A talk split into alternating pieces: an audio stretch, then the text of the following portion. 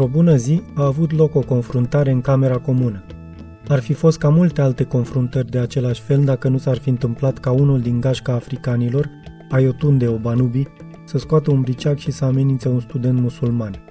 Nu a fost nimeni rănit, însă imediat toți au plecat care încotro și destul de repede s-a răspândit vestea despre ce se întâmplase. Eram furios la culme. Ziua următoare am făcut o demonstrație de forță. Am strâns câți musulmani am putut din curtea colegiului ca să organizăm un protest spontan.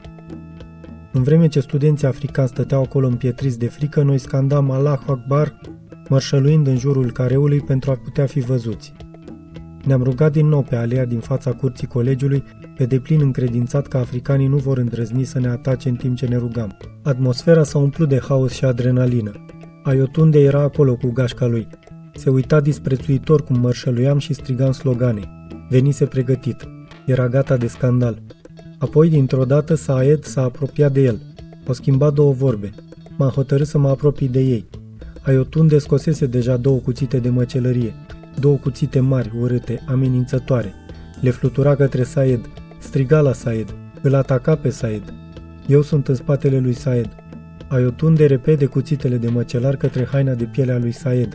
Încearcă să-l înjunghe pe Saed. Ce e de făcut? Cum să reacționez? Îmi caut cuțitul. Îl scot din teacă. Ce să fac? Dar lucrurile au început să se domolească din nou atunci când am auzit vocea lui Saed răsunând în toată curtea colegiului. Era de un calm absolut. Avea un control straniu, aproape hipnotic, al emoțiilor.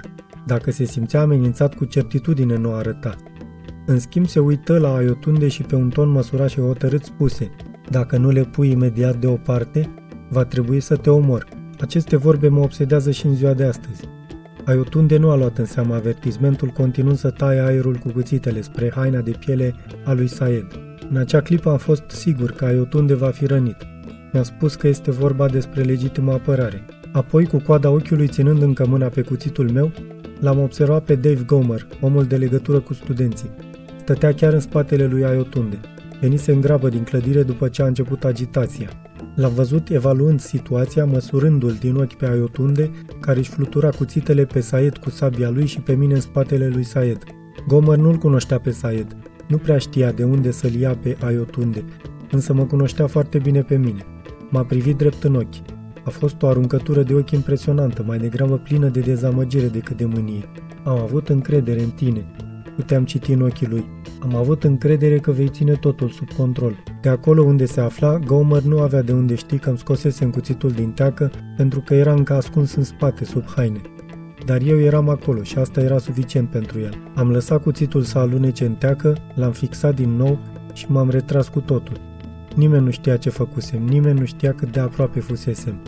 Până azi, Dave Gomer n-a avut absolut nicio idee ce efect a avut privirea lui asupra mea. Își imaginează probabil că a dat greș la colegiul acela. Însă, fără prezența lui, viața mea ar fi luat-o pe alt făgaș. Și pentru aceasta îi voi fi veșnic recunoscător. A fost un fragment din cartea Confesiunile unui fost islamist, de Maajid Nawaz, la editura Corint. Lectura George Hari Popescu.